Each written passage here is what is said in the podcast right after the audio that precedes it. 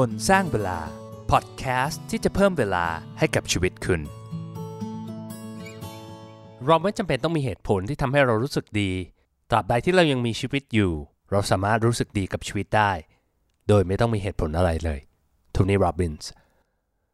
สวัสดีครับ ตอนนี้เป็นตอนที่2นะที่ผมกลับมาอัพพอดแคสต์หลังจากหยุดไปประมาณหลายอาทิตย์เหมือนกันนะครับ ตัวผมเองก็ไม่ค่อยเข้าใจเหมือนกันนะว่ามันเกิดอะไรขึ้น แต่ว่า ผมจะมีอาการคล้ายๆ กับอาการเบิร์นเอาท์นะครับ รู้สึกแบบ low energy มาก ไม่อยากจะทำอะไรเลยนะ ผมรู้ตัวดีเลยว่าถ้าผมไม่ทำอะไรสักอย่างหนึ่งมันคงต้องแย่มากๆแน่เลยนะครับ ก็เลยพยายามหาวิธีในการที่จะ turn around ในการที่จะพลิกสถานการณ์ให้แบบตัวเองรู้สึกดีขึ้น ให้แบบมี energy แบบ productive มากขึ้นนะครับ ก็ list ออกมาแบบไลฟ์ประมาณสัก 20-30 รายการได้นะครับ แต่ว่ามันมีอย่างหนึ่งที่ผมทำแล้วรู้สึกว่าเฮ้ยมันได้ผลมากที่สุดในไอ้ยี่สิบสามสิบอย่างเนี่ยนะครับ ก็คือการทำ out of power เป็นเทคนิคที่ผมได้มาจาก audio โปรแกรมของ Tony Robbins โปรแกรมในชื่อ Ultimate Age นะผมลองเอาเทคนิคตรงนี้มาปรับใช้ดูนะครับ แล้วก็รู้สึกว่าเฮ้ยมันมันได้ผลมาก ๆ เลยนะเออมันเปลี่ยนให้ตัวผมจากคนที่แบบเป็นแบบเฉยๆ low energy ไม่อยากจะทำอะไรเลย อยากนั่งเฉยๆเล่นเกมทั้งวันอะไรเงี้ยแล้วรู้สึกแย่กับตัวเอง เปลี่ยนเป็นคนที่แบบ productive มากขึ้น แล้วก็ที่สำคัญเนี่ยคือรู้สึกดีกับตัวเองมากขึ้น ไม่ว่าแบบจะทำงานได้เยอะหรือทำงานได้น้อย เจอวันที่แย่ๆเนี่ยแต่อย่างน้อยเนี่ยผมรู้สึกว่าผมยิ้มได้ง่ายขึ้น แล้วก็มีความสุขกับเรื่องเล็ก ๆ ในชีวิตได้ง่ายขึ้น แต่ว่า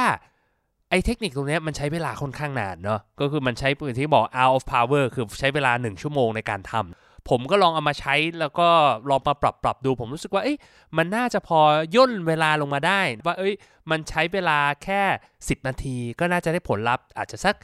6-70%หรืออาจจะสัก 80%ของเวลาเราทำหนึ่งชั่วโมงนะครับก็เรียกได้ว่ามันสามารถเป็นอะไรที่เราทำได้ทุกวัน คือเราอาจจะไม่ได้มีเวลา 1 ชั่วโมงทำไอ้สิ่งเหล่านี้ทุกวัน แต่ว่า 10 นาทีเนี่ยผมเชื่อว่าท่านฟังทุกคนหาเวลาได้อยู่แล้วนะครับเราเอาตรงนี้มาใช้แล้วมันจะได้ผลมาก ๆ เลย เดี๋ยวเราไปฟังกันว่าไอ้เทคนิคตรงนี้นะทำไมมันถึงเวิร์กนะ ผมจะอธิบายถึงวิธีการและหลักการการทำงานของมันด้วยว่าเฮ้ยไอ้วิธีการตรงนี้ไอ้หลักการหรือว่า principle เบื้องหลังมันจริงๆอะมันคืออะไรนะครับ แล้วมันได้ผลยังไงนะมันมีงานวิจัยรองรับยังไง แล้วเราจะเอาตรงนี้มาปฏิบัติจริงเนี่ยมีขั้นตอนหรือว่ามีเคล็ดลับอะไรบ้างนะครับ ก็ไปติดตามฟังกันเลยครับ ก่อนอื่นต้องเล่าที่มาที่ไปก่อนนะว่าเทคนิคพวกนี้มันคืออะไรนะครับ แล้วทำไมมันถึง work นะ หลักการที่ผมจะเล่าหรือว่าในที่บอก Hour of Power ของ Tony Robbins หรือว่าอีก10นาทีในการที่จะชาร์จพลังให้เต็มร้อยเนี่ยมันมีหลักพื้นฐานของมันอะก็คือว่าเราทุกคนเนี่ย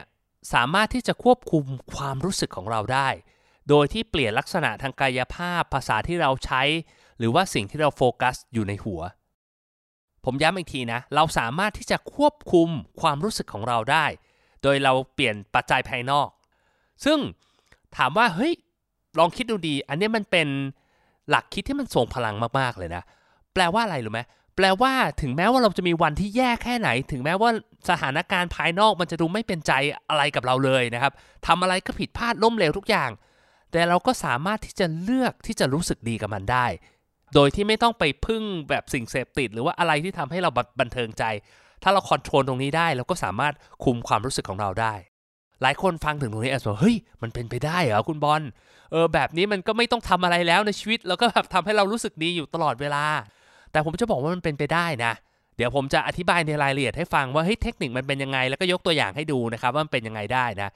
แต่มาคิดดูนะ ถ้าเราสามารถควบคุมความรู้สึกของเราได้เนี่ย ผลลัพธ์ของมันคืออะไรโหมันมันมีประโยชน์มหาศาลเลยนะ ประโยชน์ของเอ็กซ์ไซส์เนี้ยนะครับ ถ้าเราสามารถควบคุมความรู้สึกของเราได้ เราก็จะสามารถตัดสินใจได้ดีขึ้น เราสามารถมีความสุขกับสิ่งรอบๆ ตัวได้ง่ายขึ้นนะครับ เราสามารถที่จะโฟกัสกับเรื่องดีๆ ที่มันเกิดขึ้นในแต่ละวันได้มากขึ้น คือปกติทุกคนต้องเจอเรื่องที่ดีและไม่ดีในแต่ละวันอยู่แล้ว แต่ว่าปกติแล้วสมองเรามักจะไปเลือกโฟกัสกับเรื่องที่มันไม่ดีทำให้เราไม่ค่อย happy เท่าไหร่ ถ้าเราฝึกตรงนี้มันก็จะทำให้เราโฟกัสกับเรื่องดีๆได้ง่ายขึ้นนะครับทำรู้สึกเฮ้ยขอบคุณซาบซึ้ง รู้สึกกลัวน้อยลง เครียดน้อยลงนะครับ แล้วก็ที่สำคัญทำให้เรา productive มากขึ้น อีกอย่างหนึ่งที่ผมลองทำเทคนิคนี้แล้วรู้สึกว่าให้มันได้ผลมากๆ ก็คือว่ามันทำให้ผมมีเขาเรียกว่า emotional immunity นะครับ อันนี้คำนี้คิดขึ้นมาเองนะ คือเหมือนกับว่าเป็นภูมิคุ้มกันทางอารมณ์ เวลามันเกิดเหตุการณ์ภายนอกที่มันทำให้เราแบบคิดลบหรืออะไรพวกเนี้ย มันจะทำให้เราไม่เป็นเดือดเป็นร้อนกับมันสักเท่าไหร่นะครับ เรียกได้ว่าถ้าทำตามเทคนิคนี้นะ เราจะสามารถควบคุมความรู้สึกของเราได้ productive มากขึ้น แล้วก็มีความสุขกับชีวิตในแต่ละวันมากขึ้น การใช้เวลา 10 นาที เพื่อเติมพลังให้เต็มร้อยเนี่ยมันจะมีอยู่ 2 ส่วน ส่วนแรกเนี่ยคือการเปลี่ยนแปลงลักษณะทางกายภาพ ลักษณะท่าทางการหายใจการเคลื่อนไหวของร่างกาย ส่วนที่2เนี่ยจะเป็นการเปลี่ยนสิ่งที่มันเราโฟกัสอยู่ในหัวของเรา ก็เรียกว่าเป็น เอ่อเป็น movement ทางร่างกาย แล้วก็เป็นการปรับแนวคิดหรือว่าความคิดในสมองของเรานะ พูดถึงเรื่องการปรับทางกายภาพก่อน ผมอยากจะบอกว่าการเคลื่อนไหวของเรานะครับ ลักษณะท่าทางนะสีหน้า แววตา การเคลื่อนไหวของตัวเราทุกๆอย่าง มีผลต่อสภาพจิตใจและสภาพความรู้สึกของคุณอ่าเป็นไปได้ยังไงอะลองผมลองยกตัวอย่างอันหนึ่งนะให้เห็นภาพนะ สมมุติว่าถ้ามีคนที่แบบเป็นโรคซึมเศร้า แบบอย่างจริงจังรุนแรงมากๆเลยนะ นั่งอยู่ตรงข้างหน้าเราแต่ว่ามีม่านกั้นอยู่ แล้วผมบอกให้คุณทายว่าคนที่นั่งอยู่ตรงข้างหน้าคุณหลังม่านอันเนี้ยมีลักษณะยังไง ถ้าทายถูกเนี่ยผมจะมอบเงินให้ 1 ล้านบาทให้กับคุณไปมอบกับองค์กรการกุศลอะไรก็ได้ที่คุณต้องการ คุณจะทายว่ายังไง คุณคิดว่าคนคนนี้จะนั่งหลังตรงหรือหลังค่อม หลังค่อมถูกไหมก้มหน้าหรือเงยหน้า ก้มหน้า หายใจยาวหรือหายใจสั้น ก็ต้องหายใจสั้นๆ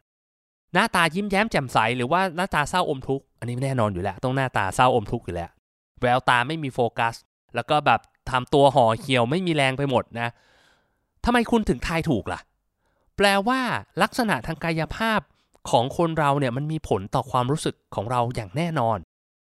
หลายคนอาจจะคิดว่าอ้าวแบบนี้ถ้าเราเปลี่ยนลักษณะทางกายภาพเนี่ย มันก็แปลว่าเราจะเปลี่ยนความรู้สึกได้เลยหรือเปล่าอ่าใช่ครับ มันมีการวิจัยอันหนึ่งของ UC Berkeley ที่สหรัฐ เขาให้ทำงานวิจัยโดยที่ให้คนที่ได้รับการวินิจฉัยจากแพทย์เนี่ยว่าเป็นโรคซึมเศร้า มานั่งหน้ากระจก และให้ทำสิ่งที่ดูแบบประหลาดที่สุดเลยก็คือว่าให้เขานั่งตัวตรงๆนะครับแล้วก็ฉีกยิ้มกว้างๆ จนแบบตาหยีเลยนะ ยิ้มสุดๆเลยนะครับ เป็นเวลา 20 นาที โดยที่ไม่ต้องพูดอะไรไม่ต้องทำอะไรเลยแค่นี้แหละ มองตัวเองยิ้มไปเรื่อยๆ 20 นาทีนะครับ กลายเป็นว่าในในการทดลองนะครับเขาทำแบบนี้ต่อเนื่องเป็นเวลา 20 วัน คนกลุ่มนี้ ไม่ต้องใช้ยาอีกต่อไปเลย เรียกว่าหายซึมเศร้าไปเลย เอ้ย ผมไม่ได้บอกว่าโรคซึมเศร้าเป็นโรคที่ไม่สำคัญนะ แล้วแบบแค่ยิ้มมันจะหายทุกเคสนะแต่จะบอกว่าจริง ๆ แล้วเนี่ยการเปลี่ยนแปลงทางกายภาพเนี่ยมันช่วยได้เยอะกว่าที่เราคิดมากๆเลย เพราะฉะนั้นเนี่ยการเปลี่ยนแปลงทางกายภาพเนี่ยจะเป็นส่วนที่สำคัญมากๆเลยนะ ในการชาร์จพลังของเรานะครับว่าทำยังไงให้ได้เต็มร้อยเนี่ย part เนี่ยเป็น part สำคัญ อีก part หนึ่งก็คือ part การเปลี่ยนความคิดในสมองของเรา หลายคนบอกว่าเอ้ยมันบังคับไม่ได้อะสมองของเราบางทีเราแบบมักจะคิดแต่เรื่องลบๆนะครับมันมันช่วยไม่ได้มันเผลอไปคิดแต่เรื่องลบๆ ตลอดเราจะทำยังไงดี สิ่งที่กำหนดความคิดของเราว่ามันจะเป็นบวกหรือมันเป็นลบเนี่ยมันเกิดจากคำพูดที่เราพูดกับตัวเราเอง แล้วก็เป็นคำพูดที่เราพูดกับคนอื่น รวมถึงคำถามที่เราถามกับตัวเองด้วยอลองเปรียบเทียบกันสมมุติว่าถ้าเราบอกกับตัวเองบ่อย ๆ ว่าเฮ้ยทำไมเราถึงโง่ขนาดนี้เนี่ยเฮ้ยทำไมเราไม่รวยสักทีหนึ่งวะ หรือแบบเฮ้ยเราไม่มีทางประสบความสำเร็จในชีวิตนี้หรอกคนแบบเราอะหรือว่าเฮ้ยถ้าเราทำแล้วเฟลทำแล้วล้มเหลว มันจะแบบมันจะเป็นยังไงวะมันจะแย่แค่ไหนวะถ้าเรามัวแต่พูดกับตัวเองแบบนี้บ่อยๆนะครับแน่นอนแหละหนึ่งคือมันทำให้เรารู้สึกแย่ เรารู้สึกกลัวไม่มั่นใจสงสัยในตัวเอง รู้สึกโกรธรู้สึกไม่พอใจรู้สึกเศร้าท้อแท้ มันเป็นดึงอารมณ์เชิงลบมาหมดเลย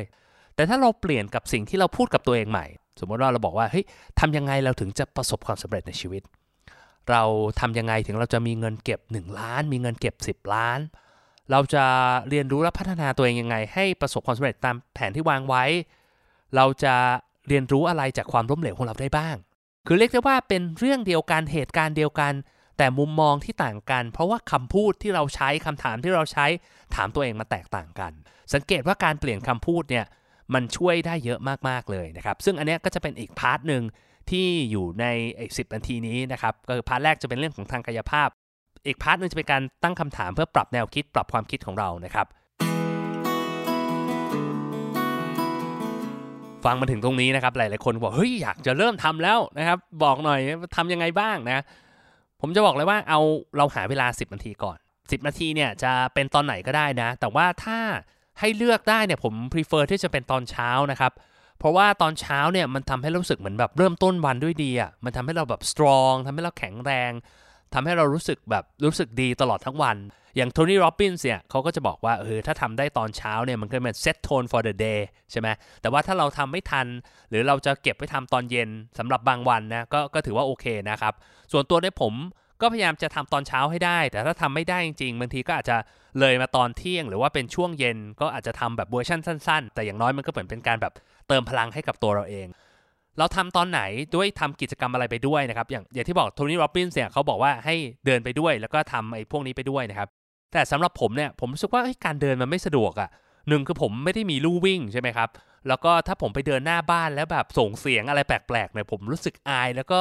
ไม่กล้าที่จะทำแบบ เต็มที่นะครับ รู้สึกมันเขินๆเนี่ยผมก็เลือกที่จะทำในห้องน้ำนะครับ แล้วก็พยายามเลือกเวลาที่แบบมันจะไม่มีใครมารบกวนนะแล้วก็บางทีก็แบบแอบบอกภรรยาด้วยว่าเฮ้ยถ้าเห็นฉันพูดเสียงดังอยู่ในห้องน้ำเนี่ยอย่าตกใจนะฉันกำลังทำเอ็กซ์ไซส์อันนี้อยู่นะครับเรียกได้ว่าทำตรงไหนก็ได้ละกัน แต่ว่าถ้าให้ดีที่สุดคือต้องเป็นช่วงเวลาที่แบบไม่ไม่มีใครมาสามารถรบกวนเราได้เราจะเราจะเสียสมาธิเวลาที่เราจะโฟกัสกับตรงนี้นะครับ เราอาจจะฟังเพลงแบบไม่มีเนื้อร้องไปด้วยก็ได้นะ ผมเองก็จะฟังคลิปของโทนี่โรบินส์นะครับ แต่ว่าบางครั้งผมก็ทำแบบไม่ได้เปิดอะไรเลย ก็ผมคิดว่าได้หมดแหละนะ เราอาจจะมีนาฬิกามาตั้งไว้หน่อย เพื่อให้ดูเวลาอาจจะไม่ต้องถึงกับตั้ง timer หรืออะไรก็ได้นะครับ แต่ว่ามันก็จะเป็นแบบเหมือนให้เรารู้ว่าเฮ้ยเราใช้เวลาไปกับมันมากน้อยแค่ไหนแล้วอะมาเริ่มกันเลยนะ พอเราหาเวลา 10 นาทีได้ สมมติเราตื่นเช้ามาอาบน้ำแปรงฟันเตรียมตัว part แรก ในการเปลี่ยนแปลงร่างกาย เริ่มต้นด้วยการทำ breathing exercise ก่อน คือเขาเรียกว่าแบบฝึกหัดการฝึกหายใจ อันนี้โทนี่โรบินส์เขาเอามาจากอันนี้อ่านว่าคาปาลาบาทีปานายามะโอ้ยากมากนะ เป็นเทคนิคการหายใจในโยคะแบบโบราณอย่างหนึ่งนะ มันมีงานวิจัยรองรับว่าอันนี้มันทำให้เราสามารถเปลี่ยนภาวะอารมณ์ของเราได้นะครับ การหายใจอันนี้มันมีแพทเทิร์นง่ายมากก็คือว่า หายใจเข้าทางจมูก 4 ครั้ง แล้วก็หายใจออกทางปาก 4 ครั้งนะครับ มันก็จะเป็นแบบนี้นะเข้า4ครั้ง แล้วก็เราอาจจะช่วยนับจังหวะด้วยการแตะนิ้วก็ได้ ก็คือ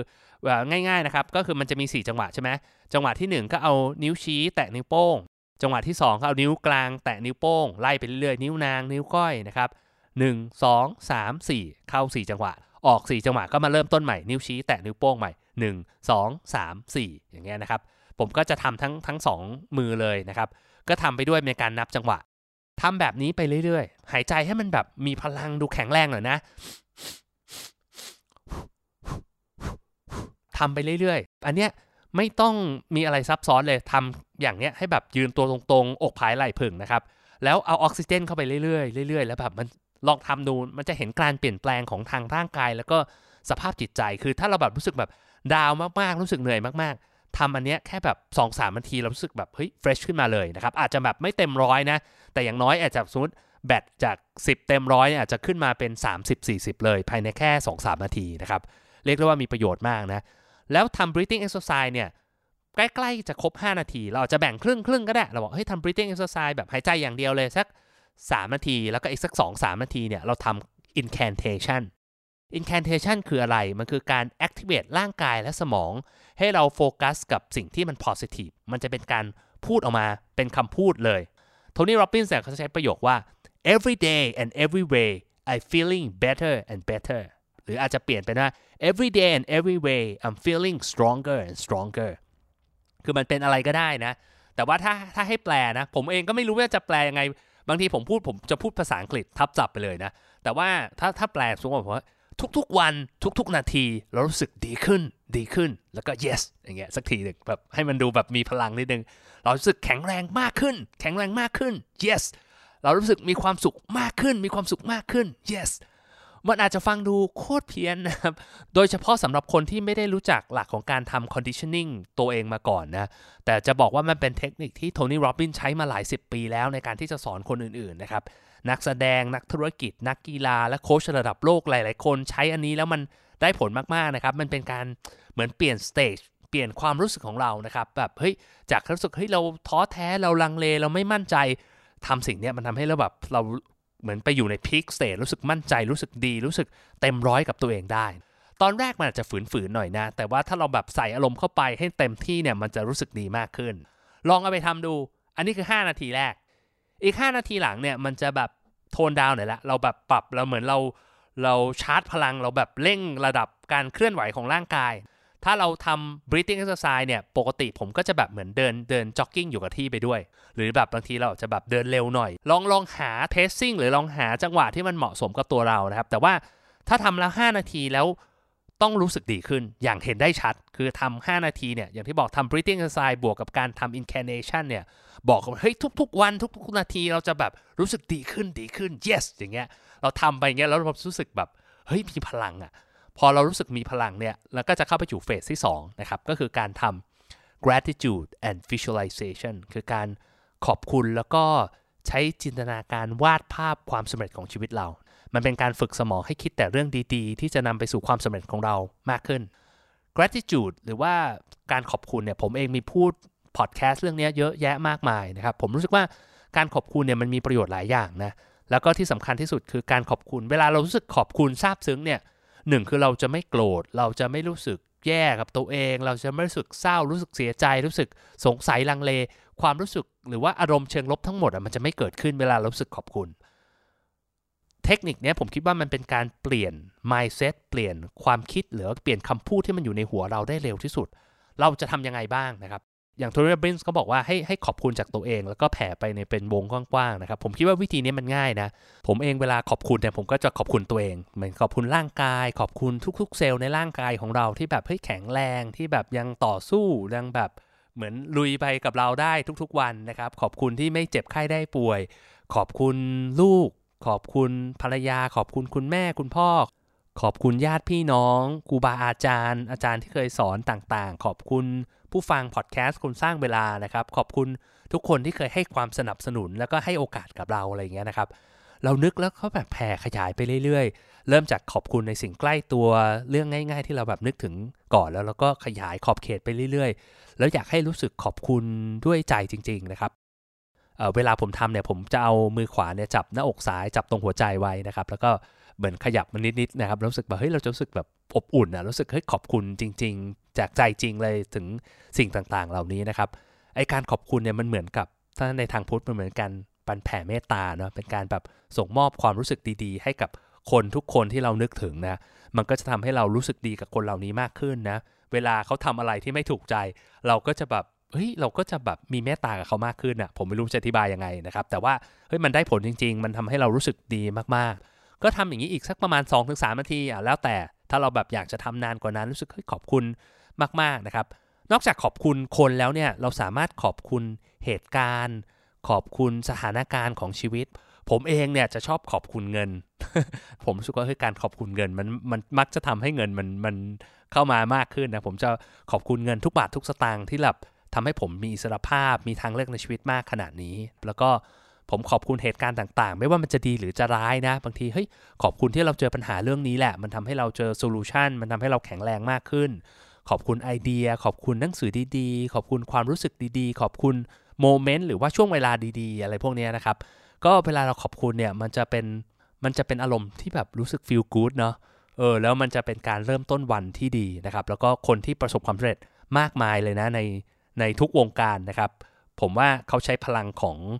การขอบคุณเนี่ยเป็นตัวขับเคลื่อนชีวิตของเขาเลย มันทำให้เรานอกจากจะประสบความสำเร็จ productive มากขึ้น มันทำให้เรามีความสุขมากขึ้นอีกต่างหากพอทำขอบคุณไปแล้วเนี่ยสัก2มนาที อีกครึ่งหนึ่งของพาร์ทที่2เนี่ยก็คือการทำ visualization คือหลายๆคนอาจจะคิดว่าเฮ้ยการ visualize แบบมันต้องแบบหลับตาแล้วเห็นภาพชัดเจนเลยอะไรแกคือมันไม่จำเป็น หลักๆเนี่ยคือให้เรารู้สึกว่าแบบเอ้ยถ้าเราได้มันมาแล้วมันจะเป็นยังไง มันจะเป็นการผสมกันระหว่างการเห็นภาพและการรู้สึกถึงอารมณ์ตรงนั้นอาจจะเป็นภาพสำเร็จอีกสัก 3 ปี 5 ปีข้างหน้า นึกภาพว่าเฮ้ยถ้ามันประสบความสำเร็จแล้วทุกอย่างมันไม่มีข้อแม้ ไม่มีลิมิตอะไรเลยในชีวิตนะครับชีวิตที่เราอยากให้มันเป็นคืออะไร เราจะแบบมีสุขภาพร่างกายเป็นยังไง มีหุ่นยังไงนะครับ เราจะมีเงินเท่าไหร่ เราจะมีความสัมพันธ์กับคนรอบๆ ข้างเราเป็นยังไง เราจะมีหน้าที่การงานยังไง เราจะประสบความสำเร็จมีชื่อเสียง เรารู้สึกดีกับตัวเองมากน้อยแค่ไหนในแต่ละวัน เราเรียกได้ว่าเราแบบใส่จัดเต็มเลยนะครับ แล้วก็นึกภาพอยู่ในหัวของเรา นึกภาพความสำเร็จของเราเฮ้ยเราจะไปเจออะไรเราจะได้เห็นอะไรเราจะได้รู้สึกยังไงนะครับ ให้มันเรียลที่สุดยิ่งมันเรียลเท่าไหร่ยิ่งมันเห็นภาพชัดเท่าไหร่ มันก็ยิ่งทรงพลังมากขึ้นเท่านั้นนะครับ แล้วค่อยๆถอยมันมา ตอนแรกเราก็เห็นภาพสัก 5 ปีลองถอยมันเฮ้ยถ้าปีนี้แหละเราอยากจะทำอะไรให้สำเร็จ อะไรมันคือ New Year Resolution ของเราปีนี้นะครับ แต่ว่าอย่าไปนึกว่าแบบเฮ้ยเราจะได้ ให้เรานึกว่าเราได้มันมาแล้ว ให้รู้สึกว่าเฮ้ยเราขอบคุณที่เราแบบได้ร่างกายที่แบบแข็งแรงหุ่นที่ดีมากๆ เราขอบคุณที่เรามีเงิน 30 ล้านที่เราอยากจะมี เราขอบคุณที่เรามีอาชีพในฝัน เราขอบคุณที่เรามีครอบครัวมีแฟนมีคนรักที่เราแบบตามหามานานขอบคุณมากๆอะไรเงี้ยนะครับ ยิ่งเราขอบคุณสิ่งที่มันกำลังจะเกิดขึ้นหรือสิ่งที่เราอยากจะได้เท่าไหร่นะเรารู้สึกว่าเฮ้ยเราฟีลถึงมันมากขึ้นน่ะไอความฝันเหล่านั้นนะสุดท้ายมันก็จะกลายเป็นความจริง พอเราทำระดับปีแล้วเนี่ยเราก็อาจจะร่นลงมาแบบเฮ้ยอะไรที่เราอยากทำให้มันสำเร็จภายในเดือนนี้ ภายในอาทิตย์นี้บ้างนะครับรวมถึงภาพวันนี้คือให้จินตนาการนึกภาพเลยว่า ถ้าเราเริ่มต้นตอนเช้านะครับ ว่าเฮ้ยเย็นวันนี้เราจะรู้สึกยังไงกับตัวเองบ้าง เราจะรู้สึกเฮ้ยเราทำมันได้ป่ะเฮ้ยเราเราออกไปวิ่งแหละ เราทำงานนี้ที่เราแบบหูค้างคามานาน เราเคลียร์งานนี้ได้เราปิดดิวนี้ได้สำเร็จ เราวาดภาพความสำเร็จของตัวเราอะตอนสิ้นวันแบบเอ้ยเราทำสิ่งนั้นสิ่งนี้ได้ ภาพตรงนี้นะครับยิ่งชัดเท่าไหร่ มันยิ่งทำให้เรา productive มากขึ้นเท่านั้น ผมเองเนี่ยจากประสบการณ์นะจริง ๆ ภาพที่วาดไว้ตอนเช้าเนี่ยแน่นอนแหละมันไม่ได้เป็นจริง 100%หรอก แต่ว่าส่วนมากนะ มันเป็นไปได้ประมาณ 50-70%ของที่คิดไว้เลย เรียกได้ว่าดีกว่ามากๆเลยนะ เทียบกับถ้าผมไม่ได้คิดอะไรเลย แล้วก็ที่สำคัญเนี่ยมันทำให้ผมรู้สึกดีได้นะครับ มันเป็นความรู้สึกดีที่มันเกิดขึ้นตั้งแต่ก่อนเหตุการณ์ จนถึงหลังเหตุการณ์ ก่อนนอนผมก็ยังรู้สึกดีกับมันได้ เพราะเราวาดภาพว่าเราเฮ้ยจะยิ้มเราจะมีความสุขเราจะแฮปปี้กับมันมากแค่ไหนตั้งแต่ตอนแรกนะครับ การแพลนงานในกระดาษอย่างเดียวเนี่ยผมคิดว่ามันมีพลังไม่มากพอ เท่ากับการ visualize หรือว่านึกภาพหรือว่าอารมณ์ตรงนี้ขึ้นมาในหัว ก็อยากให้ลองไปทำดูนะทวนกันอีกทีหนึ่งนะครับ ก็คือ 10นาทีนี้นะ ก็ลองหาเวลาถ้าเป็นไปได้เอาตอนเช้านะครับ อาจจะทำในที่ที่เงียบๆนะเดินไปด้วยออกกำลังกายไปด้วยก็ได้นะครับแล้วก็พาร์ทแรกเนี่ยคือการเปลี่ยนขยับร่างกายนะครับ ก็แบ่งออกเป็น 2 ส่วนย่อยนะ 1.1 ก็คือการทำ breathing exercise นะครับ หายใจเข้าทางจมูก 4 ครั้ง หายใจออกทางปาก 4 ครั้งนะครับ แล้วก็อาจจะมีการนับจังหวะด้วยนิ้วนะครับ ก็จะแตะนิ้วไปเป็นจังหวะนับจังหวะนะครับ แล้วก็อาจจะมีการ part ที่ 2 1.2 นะครับคือการทำ incantation เป็นการ activate ร่างกายด้วยพูดคำพูดที่แบบเฮ้ยทำให้เรารู้สึกดีนะครับ บอกว่าเฮ้ยทุก ๆ วันทุกๆ นาทีเรารู้สึกแข็งแรงขึ้นดีขึ้น yes อะไรเงี้ยครับ เพื่อเป็นการแบบ build สร้างภาษาที่ดีในสมองของเรานะครับ ให้เรานึกถึงแต่เรื่องดีๆ ปรับเหมือน motivate ตัวเองมากขึ้นนะและ part ที่2นะครับก็คือการทำ gratitude and visualization เป็นการฝึกสมองให้คิดแต่เรื่องดีๆ gratitude คือการรู้สึกขอบคุณนะก็ขอบคุณจากตัวเราก่อนแล้วก็ขยายวงกว้างไปเรื่อยๆ 2.2เนี่ยก็คือการทำ visualization นึกภาพความสำเร็จของเรา 5 ปี 3 ปี 1 ปี 1 อาทิตย์ แล้วก็รวมถึงวันนี้ว่าเฮ้ยถ้าเราทำมันสำเร็จอะไรมันคือสิ่งที่เราจะทำเราจะรู้สึกยังไงกับมัน เห็นภาพให้ได้ชัดที่สุด รู้สึกให้มันได้มากที่สุด ผมอยากจะบอกว่าไอ้การทำสิ่งนี้นะ วันละ 10นาทีนะมันอาจจะดูหุ้ยลำบากดูวุ่นวายนะ ช่วงแรก ๆ มันจะแบบงงทำอะไรวะทำถูกหรือเปล่าวะอะไรอย่างเงี้ยนะครับแต่ผมว่าทำไปเรื่อยๆอะแล้วเราพอเราเห็นความเปลี่ยนแปลงของความรู้สึก เช่นว่าเฮ้ยก่อนเริ่มทำนะ เราลองสังเกตดูเรารู้สึกยังไงนะครับแล้วพอหลังจากทำเสร็จเนี่ยเออทำ part แรกเสร็จรู้สึกยังไงทำ part สองเสร็จรู้สึกยังไงนะครับลองสังเกตตัวเองดีๆนะมันจะแบบรู้สึกเฮ้ยเราเป็นคนละคนเลยอะ เออลองอัดวิดีโอตัวเองก็ได้ก่อนทำกับหลังทำรู้สึกว่าเฮ้ยระดับ energy ระดับความรู้สึกดีกับตัวเอง ระดับความ productive มันเปลี่ยนไปมากเลยนะครับ ผมลองทำมาอาทิตย์หนึ่งแล้วเนี่ยผมรู้สึกเลยว่าเฮ้ยมันคุ้มค่ามากๆ มันเป็นการลงทุนที่ใช้เวลาแค่ 10 นาที เพื่อที่จะแบบทำให้เรารู้สึกดีกับตัวเองได้เป็น 10 ชั่วโมงนะครับเรียกได้ว่าเฮ้ยผลตอบแทนการลงทุนนี้โคตรคุ้มนะครับก็อยากเชียร์ให้ลองหาเวลาแล้วลองทำดูสักเซสชันหนึ่งนะครับแล้วมันจะไม่ถูกยังไงเนี่ยมาคุยกันได้ในกลุ่ม คนสร้างเวลานะจะได้แชร์เทคนิคกันได้นะครับ แต่ว่าผมคิดว่าตื่นเช้าขึ้นอีกสักสิบนาทีมันไม่ได้ทำให้คุณง่วงกว่าเดิมสักเท่าไหร่หรอก ลองทำดูสักหน่อยแล้วดูว่ามันมีผลกับชีวิตคุณยังไงนะครับ ลองทำเป็น 30 day challenge ก็ได้นะ ผมคิดว่า 30 day challenge อันต่อไปของผมนะคือการทำอันนี้แหละ 10 นาทีเพิ่มพลังตัวเอง ผมก็เป็นกำลังใจให้ทุกคนนะ ทิ้งท้ายด้วยคำพูดของโทนี่โรบินส์นะครับ พูดถึงแกเยอะหน่อยนะ เพราะว่าเอาไอเดียของแกมาเล่าให้ฟังนะ คือสิ่งที่เราทำนานๆครั้ง มันไม่ได้ช่วยให้ชีวิตของเราดีขึ้นสักเท่าไหร่หรอก แต่เป็นสิ่งที่เราทำเป็นประจำต่างหาก ที่มีพลังมากพอที่จะเปลี่ยนชีวิตเรา หวังว่าคุณจะใช้เวลาวันละ 10 นาทีทำสิ่งนี้เพื่อเปลี่ยนชีวิตคุณนะครับ ถ้าชอบ episode เนื้อหาที่ดีแบบนี้นะ ก็รบกวนช่วยแชร์ช่วยส่งต่อ จะได้ส่ง Impact ดีๆนี้ให้กับเพื่อนแล้วก็คนรู้จักของเรานะครับถ้ามีคำถามอะไรเนี่ยอย่างที่บอกก็มาเจอกันได้ในกลุ่มคนสร้างเวลานะครับเดี๋ยวผมแปะลิงก์ไว้ให้ที่ show note แล้วพบกันใหม่นะครับ ผมบอลคนสร้างเวลา สวัสดีครับ คนสร้างเวลา พอดแคสต์ที่จะเพิ่มเวลาให้กับชีวิตคุณ